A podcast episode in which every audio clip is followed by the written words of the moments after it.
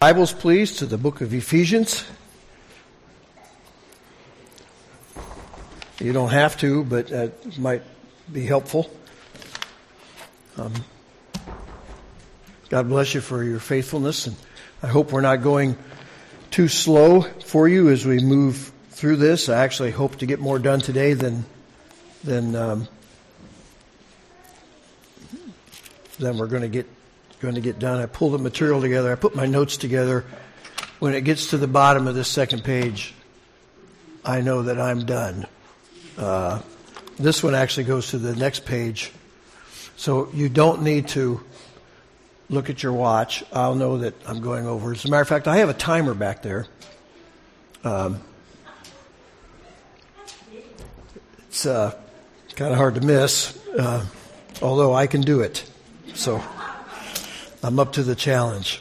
Let me read to you, beginning with Ephesians chapter 4, verse 25. We'll, we will read more than we can uh, probably cover today, but it would be good to um, keep keep that way. It keeps it all um, in context. So um, it says, "Therefore, laying aside falsehood, speak truth, each one of you, with his neighbor."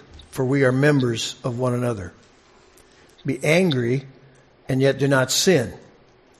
Do not let the sun go down on your anger and do not give the devil an opportunity. Let him who steals steal no longer, but rather let him labor performing with his own hands what is good in order that he may have something to share with him who has need. Let no unwholesome word proceed from your mouth, but only such a word is good for edification, according to the need of the moment, that it may give grace to those who hear. And do not grieve the Holy Spirit of God, by whom you were sealed for the day of redemption. Let all bitterness and wrath and anger and clamor and slander be put away from you, along with all malice, and be kind to one another, tender hearted, forgiving each other just as God in Christ also has forgiven you. that takes us down to the end of the chapter. Again, we probably won't get there that um, get that far today. I want to go back to verse 20 and, and just read that because that helps us uh, put things uh, into perspective. He says, But you did not learn Christ in this way. If indeed you have heard him and have been taught in him, just as truth is in Jesus. That in reference to your former manner of life, you lay aside the old self, which is being corrupted in accordance with the lusts of deceit, and that you be renewed in the spirit of your mind, and that you put on the new self, or new man, which is in the likeness of God, excuse me, which in the likeness of God has been created in righteousness and holiness of the truth. So uh, this is basically a continuation of last week's The Body Walks and Talks. This will be The Body Walks and Talks number two, and we're basically going to talk about how the body walks and talks. I'm going to have to get another title, I suppose, in order to be somewhat professional about this whole process, because most of the rest of the book is how the body, his body, is supposed to walk and talk, what it's supposed to do. walk, Walk um, is a, a term that's used throughout Scripture for the way that you live, as is the word conversation. Sometimes in the old English language, it would it would it would use the word conversation where we think of it as basically talking. To them, it meant the way you lived. It was the it was the entirety of your of your life, the expression of your worldview, perhaps. So here he talks about uh, putting off and putting on, which we talked about before. It's found in verse 22, lay aside. Verse 24, put it on. And uh, we're going to talk about that today. Now, there's delayed, uh, delayed, debate among theologians as to whether or not this is something that has happened, whether the, these verbs should be seen as past tense. In other words, you have put off and you have put on. You can, you can read about that. That's the way it's used in Colossians chapter 3. it's a past tense thing that's already happened, or whether it's it's uh, uh, something that we are in, to be engaged in now, a current opportunity for us to obey. Either way, the results that we'll look at are the same. And since Paul seems to list these results, it, it's obvious that he wants us to focus on these things, to uh, think about these things, and uh, and and through the Holy Ghost work at these things through our lives. There must be some responsibility on our part, or there would be no there would be no mention of them. Now, the way the Word of God works is when you read it or hear it and take it into your mind, take it in, the, the Holy Spirit has an opportunity to make that thing real to you, to, to expand it, so to speak, into your bearing, into your bearing. It being, it is the, it is the sword of the Spirit. By the way, I'm going to interrupt myself here. I found an, I found just a, like a, a three minute clip that I put on the church Facebook page of an old fellow by the name of Owen preaching about the Word of God. And it was the most fantastic thing. And I, did anybody see it? Oh, good. Nobody. So I encourage you, and if you haven't done this, you should. If you're on social media, if you have a Facebook account, find the Lakeview Community Church and follow it and then go to the little section there where it allows you to get the announcements and click all of them because we put announcements on there. And so now don't do it now. Um, because you got to have the sound on for it to for it to be uh, uh, useful. But he says, you know, the word of God, the word calls the word a hammer, and he says, how come we preach and no one gets smashed? It's called a sword. How come we preach and no one gets pierced? So I'll let you go look at it. so that's how the Word of God works in our life. Now, um, James Montgomery Boice put this little outline. I'm going to use this here for just a second. The, he gives us these five things: put off lying, and speak truthfully. So there's put off and put on. All right. Put off lying, speak truthfully. Verse 25. Put off anger, verses 26 and 27. Um, and then, uh, of course, we have earlier, um, the positive side was that, uh, that is that you don't give any place to the devil. The third thing he says is put off stealing and work instead. The fourth thing he puts in here is put off unwholesome or corrupt speech, and that's what that word means, corrupt, and speak in order to help others. Let your words be used to edify others. And the last one is put off bitterness and wrath and malice and instead show love and forgiveness verses. So those are toward the end. I don't think we'll get to those last two today, but I wanted to put them on here. Put off, put on, put off, put on, put off, put on. So let, us go through these together. Verse 25. Excuse me. Laying aside falsehood, speak truth, each one of you with his neighbor, for we are members of one another. One verse, a couple thoughts in it, but it's a good self-contained unit right there. Speak the truth because we are members of one another. God being holy can have nothing within him that is not true. There is no falsehood with God. Uh, God is uh, immutable. He doesn't change. And um, James says that there is no variableness or shadow of turning with him. He's, he's the same uh, f- forever and ever. There is no um, changing his mind. There, there is no changing of opinions. There, and I get back to this truthful concept here, but it's all kind of connected if you extrapolate it. Um, he, he doesn't say one thing one day and say another thing another day. There is a constancy with God. Jesus himself said, I am the truth. I am the way, the truth, and the life. Now, when we look at Scripture and we look at the totality of Scripture, we find out that, that all men lie. And the greatest and most destructive lies are usually those we tell to ourselves. Folks, even our prayers are perverted if they begin on the basis of an untruth.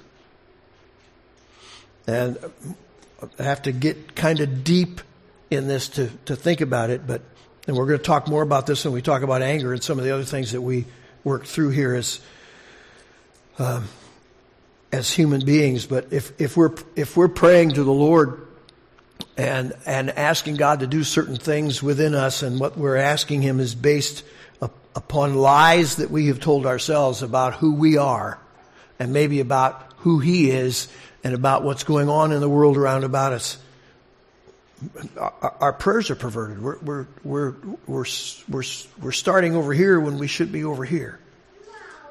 Well, there has to be an element of our, uh, of our being yielded to truth.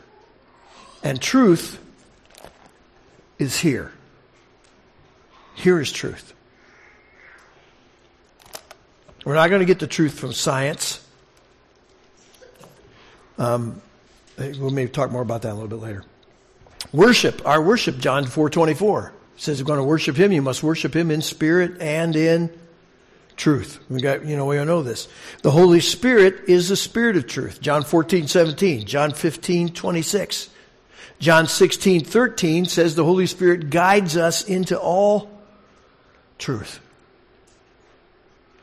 In 1 Corinthians chapter 5 verses 4 through 8, tells us that we can't even take communion unless there is truth.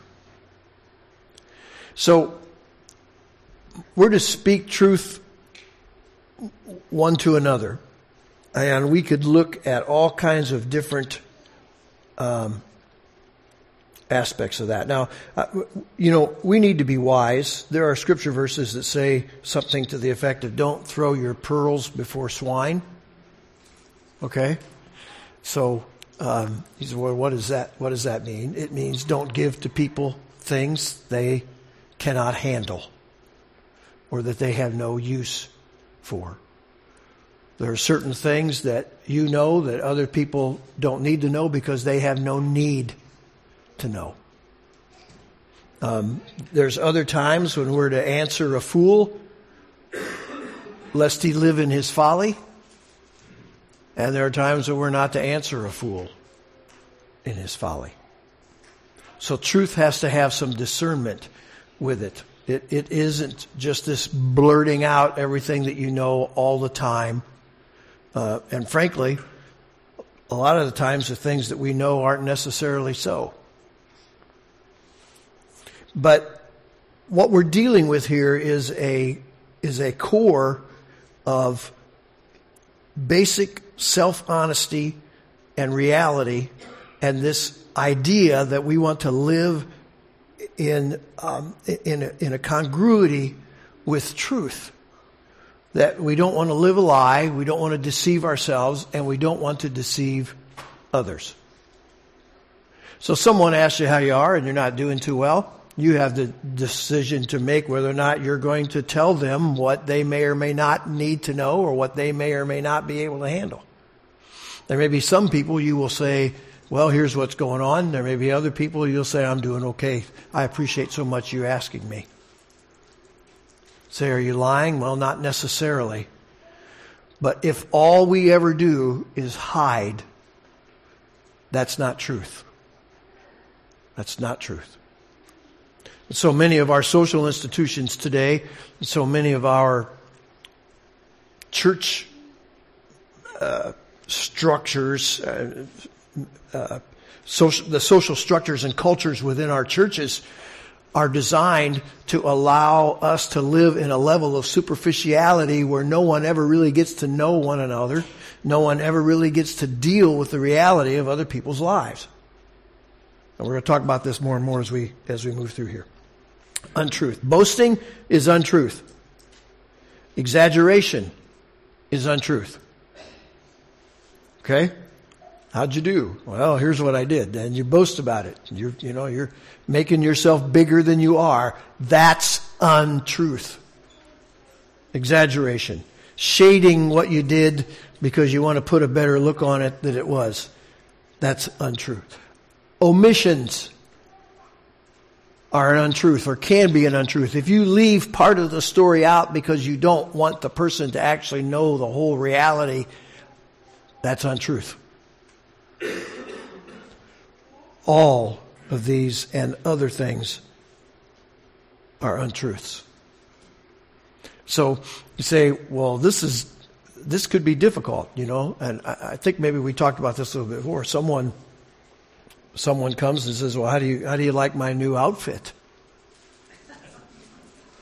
Okay, so you, you've got to stop and think about this. Now, the easiest thing is if the outfit's great. All right, then you don't have a problem. You say that, that outfit's great. It, it really looks good on you. Okay, the problem comes if the outlook, if the outfit doesn't look good. All right? So then now you've got to say, well, what am I going to say? Am I going to say, it looks great? Are you going to say, I hope that comes back into style someday? Are you going to find some way to say that color doesn't go well with your complexion? Or are you just going to say, oh, my phone's ringing, I got to leave, and then get out of there? Now that's a, that's that's kind of a trivial issue, but James, you know, I, I, I once read. Um, uh, I think it was Gene Getz wrote a book, and he talked about the book of James, and he said, in church we read the book of James, and most of us, when we were done reading it, were weeping. James says, Don't you be like that fellow who looks and sees himself in the mirror and then goes away and doesn't make any corrective changes. We, there has to be a commitment in our hearts and our lives. If we're going to honor the Lord with our lives, if we're going to lay aside these things and honor the life that God has given us, there has to be a commitment to truth. Verse 26 Be angry and yet do not sin, and do not let the sun go down on your anger and do not give the devil an opportunity. So we got two things here. We'll talk about them separately. Do not sin in anger. So, firstly, anger is by itself not necessarily a sin. So let's clear that out. There can be righteous anger. And the, the difficulty comes when injustice happens is, especially if the injustice happens to you, the difficulty comes in sorting out whether or not you're angry because of the injustice or angry because it happened to you.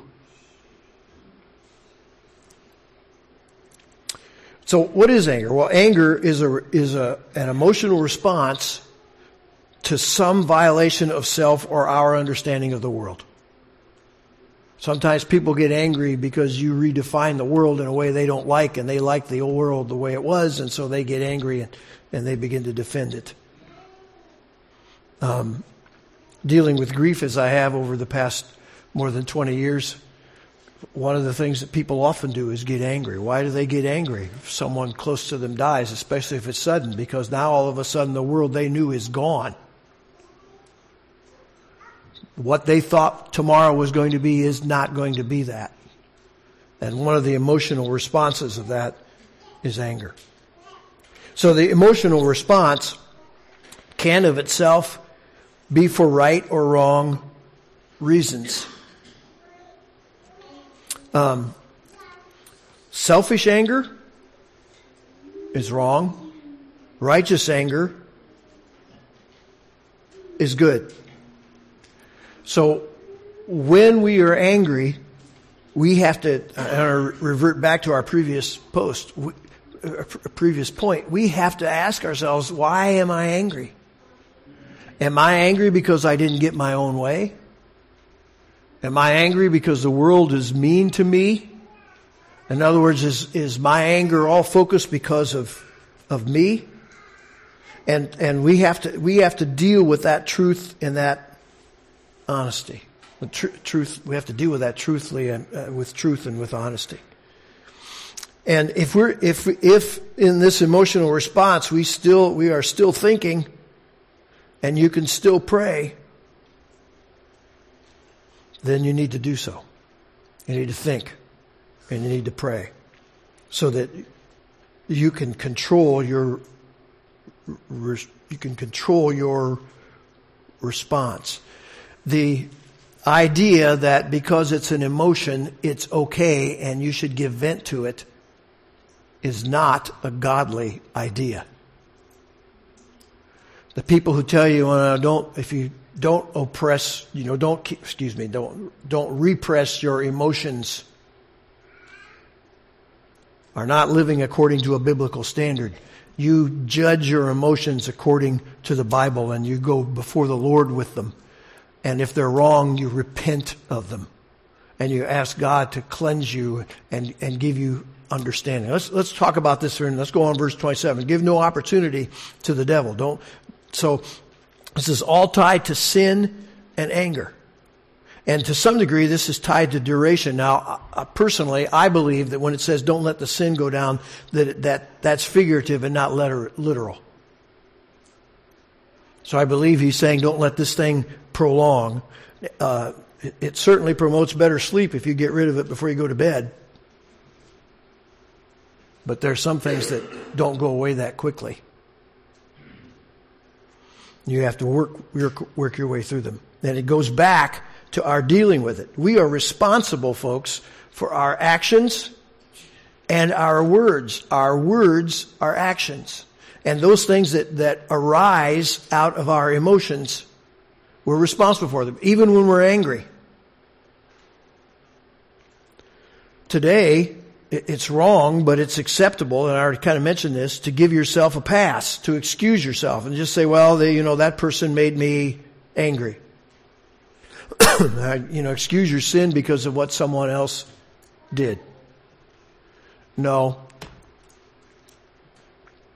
That doesn't, as the old timers would say, that doesn't hold water. We're responsible before the Lord for our responses to the things that happen round about us. Now, let me give you a couple clues here. How do you do this? Number one, you've got to judge truthfully. You've got to stop and think. I once uh, talked to a fellow who had had a very disappointing visit, and um, I don't want to give too many details away, except the place where they were had a cooler where they stored food. And I went to see him, and I couldn't find him, and later I found out he was in the cooler because his visit made him angry. And he decided the best thing to do, instead of counting to 10, was to go hang out in the cooler for a while and literally cool down. Um, and, what, and, what, was he doing? Uh, uh, he was trying to let some um, cognitive thought come back into this whole process before he did something that was going to be difficult. So you, you make things more difficult. You've got to judge truthfully. You've got to ask yourself, is this anger that I've got, is it righteous anger? Is, am I, am I right in having this anger? Is this anger based on selfishness? Lord, am I being selfish here? What, what's going on here? And, and the second thing is you've got to take those, that emotion, just like all emotions, you've got to take that emotion to Jesus. And too frequently, uh, as I mentioned earlier, we tend, because modern psychobabble has told us that, that our emotions are beyond judgment, they're just the way you are. That's wrong. That's wrong. You can have wrong emotions because you have wrong thinking, because your mind has not been renewed by this book. And say, well, who does that apply to? Every one of us at some point or another. So we, we take those things to Jesus. Folks, no one ever dealt with more personal injustice than Jesus. No one. So he knows what it's like. And um, it's, it, if you read Genesis chapter 51, you get to these wonder, uh, one, verses 19 and 20, you get to these wonderful verses there where Joseph says to his brothers, remember this whole story of Joseph and his brothers? And Joseph looks at his brothers and he said, You don't have anything to fear from me. Even though I'm second in command of the greatest nation on the face of the earth. I know that what you did, you meant for harm, but God meant it for good. So he brought perspective into that whole thing. So, give no opportunity to the devil say, well, something's going to happen and, and you're going to get angry. Well, then what are you going to do with it? Go through the process. Ask yourself, why are you angry? Take it to the Lord. And maybe your anger is righteous, but maybe there's not a whole lot you can do. You've got to commit that thing to the Lord. I'll, I'll close this up and talk about the, how, how, this works personally here as we get to the end of this thing. Verse 28. Let him who steals steal no longer, but rather let him labor, performing with his own hands what is good, in order that he may have something to share with him who has need. Steal no more, go to work. From theft to gift. From self to others. Did you know that two of the Ten Commandments deal with property rights? One says, thou shalt not steal. That's pretty obvious. The other says, thou shalt not covet. Say, what's coveting? Coveting is looking at what somebody else has and dishonoring God because you don't have it. Now, I, I, I didn't go through that whole explanation there. I, I went from point A to, I went from A to Z at the beginning. Coveting is dishonoring God because you don't have something you think you should have and you're dishonoring the provider who has given you what you do have. Coveting is an offense and if you look at the commandments, coveting is at the end, coveting is an offense against God and man. It's a, a, an offense against the man who has something you don't have because you may be jealous or what other things are going on in your heart. And it's an offense against God who provides everything that you've got by saying, God, I don't have enough. I need what he's got. And it all goes on in your mind. So I'll go back to this concept. Well, people say, well, it's not sin unless you do something. It is sin if you think it.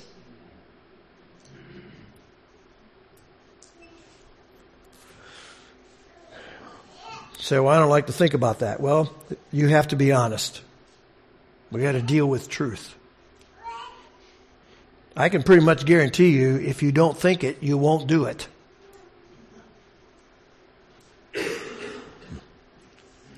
So, the, the root of the problem here in stealing is selfishness and the cure is generosity. One, get, one takes and one gives. And so what the apostle is doing here, he says, you put off this old, you put on this new, you go from all about me to what can I do for the other guy. There are many forms of theft.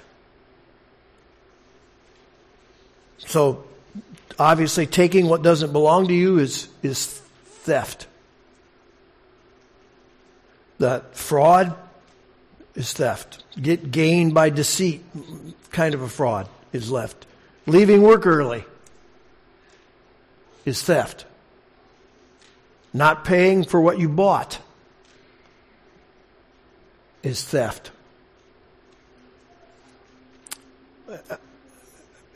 go in, you, you, if you stop to think about it, you'll think of, you know, you, will think of all sorts of things. Um, they bring you the wrong thing at the restaurant and don't charge you for it. Well, that's their mistake. If you didn't pay for it and you took it, it's theft. If you ordered nuggets and they brought you lobster, and when you got your bill, it said nuggets, and you ate the lobster. Now, I don't know what kind of restaurant serves both nuggets and lobster. There may not be such a place, but if, if you, if you paid for the nuggets and you ate lobster, you stole their lobster.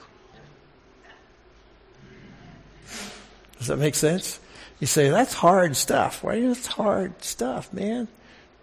Why are you talking like that?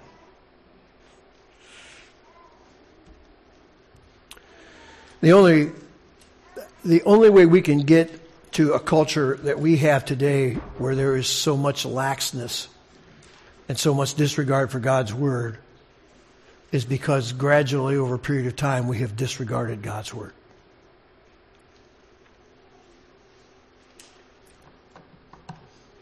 Now, it says instead of, uh, I'll just ask you this question. Instead of stealing, what is the thief supposed to do?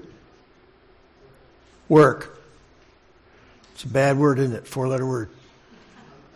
The neighbor's dog, the neighbors live back, I'd go out in the yard and the neighbor's dog would be tied out there and he'd look around at me and he would go, work, work, work. And I'm thinking, who made that dog my boss? So, um, I would, by the way, I answer him back. Work. You know, so, um, answer her back, by the way. It's, it's a girl dog. That may be part of the issue right there. I don't know. But I'm not going there today, all right? So if, you, if you're not supposed to steal, what you're supposed to do is work. Folks, work that you do unto God, and I'm going to qualify this in a second, work that you do unto God is honorable. There is no honorable work that does good that is better than others as long as it's dedicated to the Lord. Give your job to the Lord. Give it to Him. Say, Lord, this is, this is, I'm doing this for your glory and for your sake, and you reward me as you see fit. Either by promotion or getting me another job or getting me fired because this place is going to close down next month anyway and nobody knows it yet. You, give it to the Lord and you can trust God in it. So, um, and without going into this, and we, we talked about this in the past, we talked about the Reformation and the priesthood of, of believers. That means that every, every believer has a, a gift and a calling and a thing to do here in this earth. And, and our work is part of that. So it can be dedicated to the Lord. Now, some of your translations say honest work. I'm going to read this again. Let him who steals steal no more, steal no longer, but rather let him labor performing with his own hands what is good in order that he may have something to share with him who has need. Um, I know one of the translations I, I looked at said honest work. And, but it literally means do a good thing um, not do a thing well, do a good thing. The emphasis is on the thing that you do. The emphasis is on the work. I, I don't like the translation honest work. Honest work can be seen as giving a, um, a full day's work for a full day's wage. And that's honest work. But, but you can be involved in that work in something that's not good. That's not the best understanding. So it's good work with our hands. Calvin says that this, this work should bring an advantage to our neighbors. In other words, the work itself should have something good about it that when we're done doing it, something good can come out of it. The idea is that there are good jobs that do good, that help produce something that provides real benefit to others. And Opposite to that, there are jobs that are not good. There is work that is not good because when you're done with it, you haven't improved anything or anybody.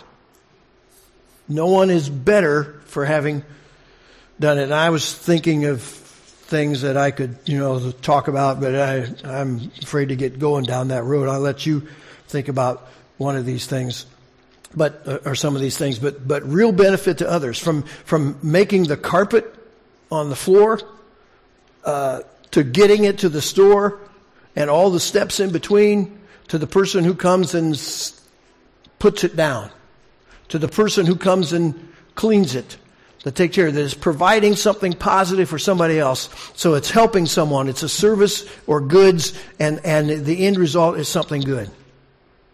You can't say that it's good and I can give it to God simply because you get paid.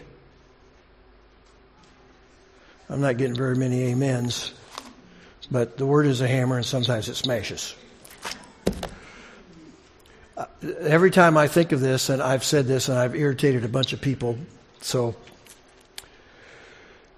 I don't know how I could be a sportscaster and look at myself at the end of the day in the mirror.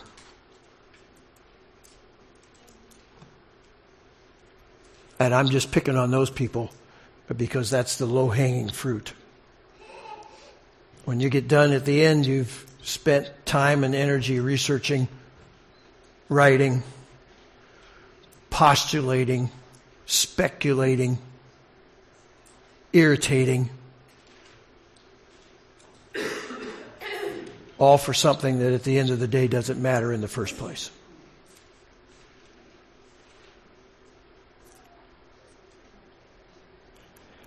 And all the sports fans said, okay, got one sports fan. I hope, I hope you can see what the illustration, uh, what the illustration means.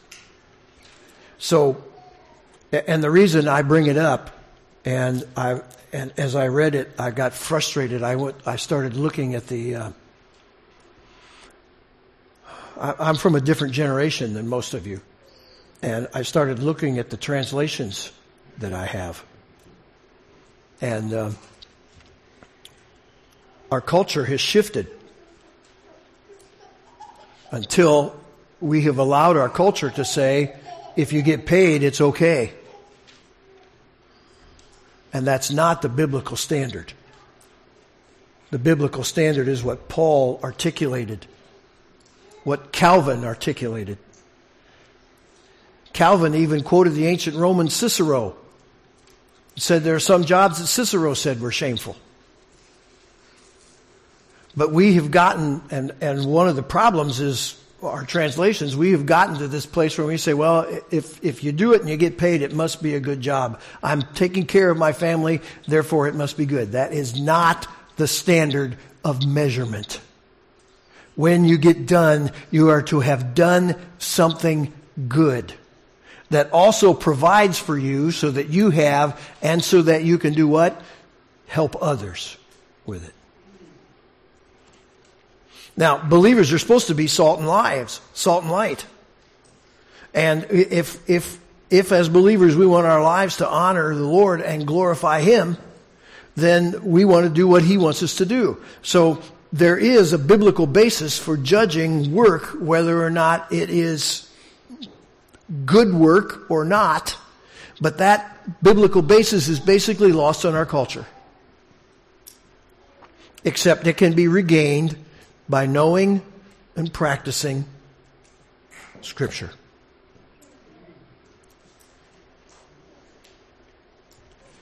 Now, I'm going to start here with verse 29 next week, and we'll conclude the chapter.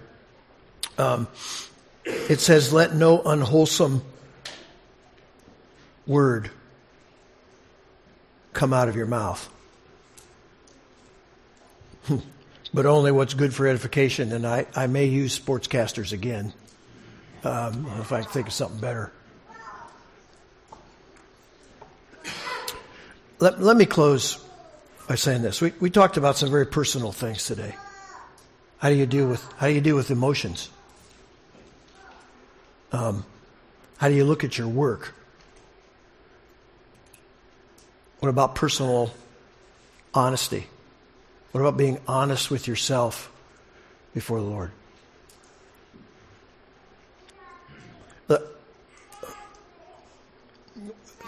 We'll, we'll elaborate more on the concept that I'm going to talk to you about here as we get to the end of the chapter, but living in the Lord is not a mechanical process.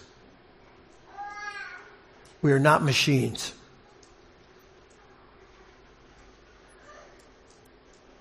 There's, there's too many variables in humanity. We, we, were, we were raised with different stimulus. We saw different things. We think different things. And we, and, and we kind of talked about this earlier that there is tremendous diversity, and I'm not talking about skin color, that's the most ridiculous thing on the face of the earth. That's the most simplistic, easy thing. There is tremendous diversity in this body of Christ because we come from all of these different backgrounds with all this different thinking and He makes us one in Him and we have these different gifts and those gifts are based upon that stimuli that we received and the way we grew up and what we do and what we think and all that and He comes and He works with His Holy Spirit in each and, each and every one of us. We're not mechanical devices that are just this and this and this and this and this and do the same thing day after day after day after day after day.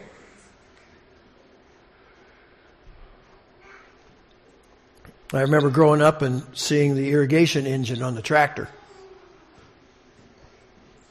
Wasn't necessarily designed to pull, it was designed to just run and run and run and run because it was connected to a pump and pump and pump and pump. And they put fuel in it and it would just keep going. And modern culture has reduced humanity to a bunch of different machine like qualities. And, and there are too many variables for that. It looks different from one of us to the next of us. Though each of us is trying to be like Jesus. Listen carefully to me, folks. We, we, we are not all the same. We're not all on the same level. I'm not even sure that level is the right word, but I think you understand what I'm talking about. We don't all see things the same way. We're all moving toward the Lord, or at least we all want to be. We're all trying to be like Jesus. But the formulas that say, you know, if you do this, you're going to get this, rarely, if ever, work. Because our hearts are different, our thoughts are different, our minds are different, and, and we're all struggling together to honor the Lord. We're all struggling together to be honest. And, and, and Folks, the Lord knows this.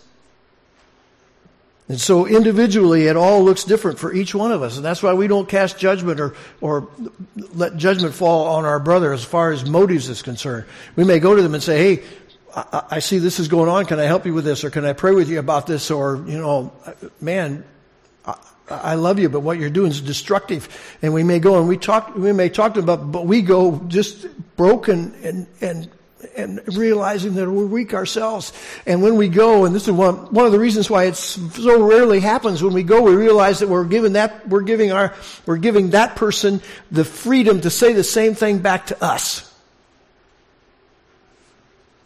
And that's what this body of Jesus Christ is supposed to be like.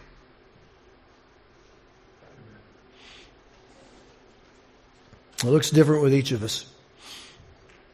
That's why we have to listen, we have to look and listen and hear, see, and love and care for one another. Not be pointing the finger. You know.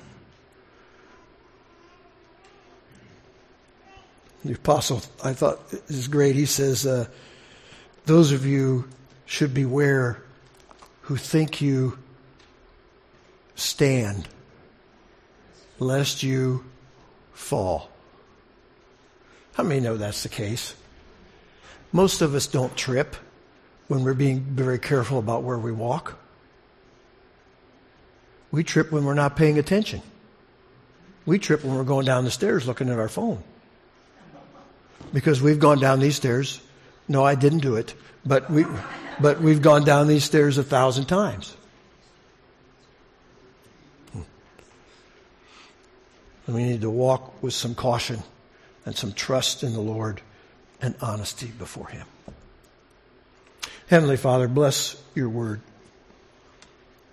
This broken world that we live in needs to see your word at work in us.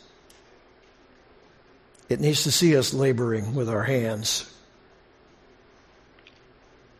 not just for ourselves, but for others. It needs to see us dealing with our emotions.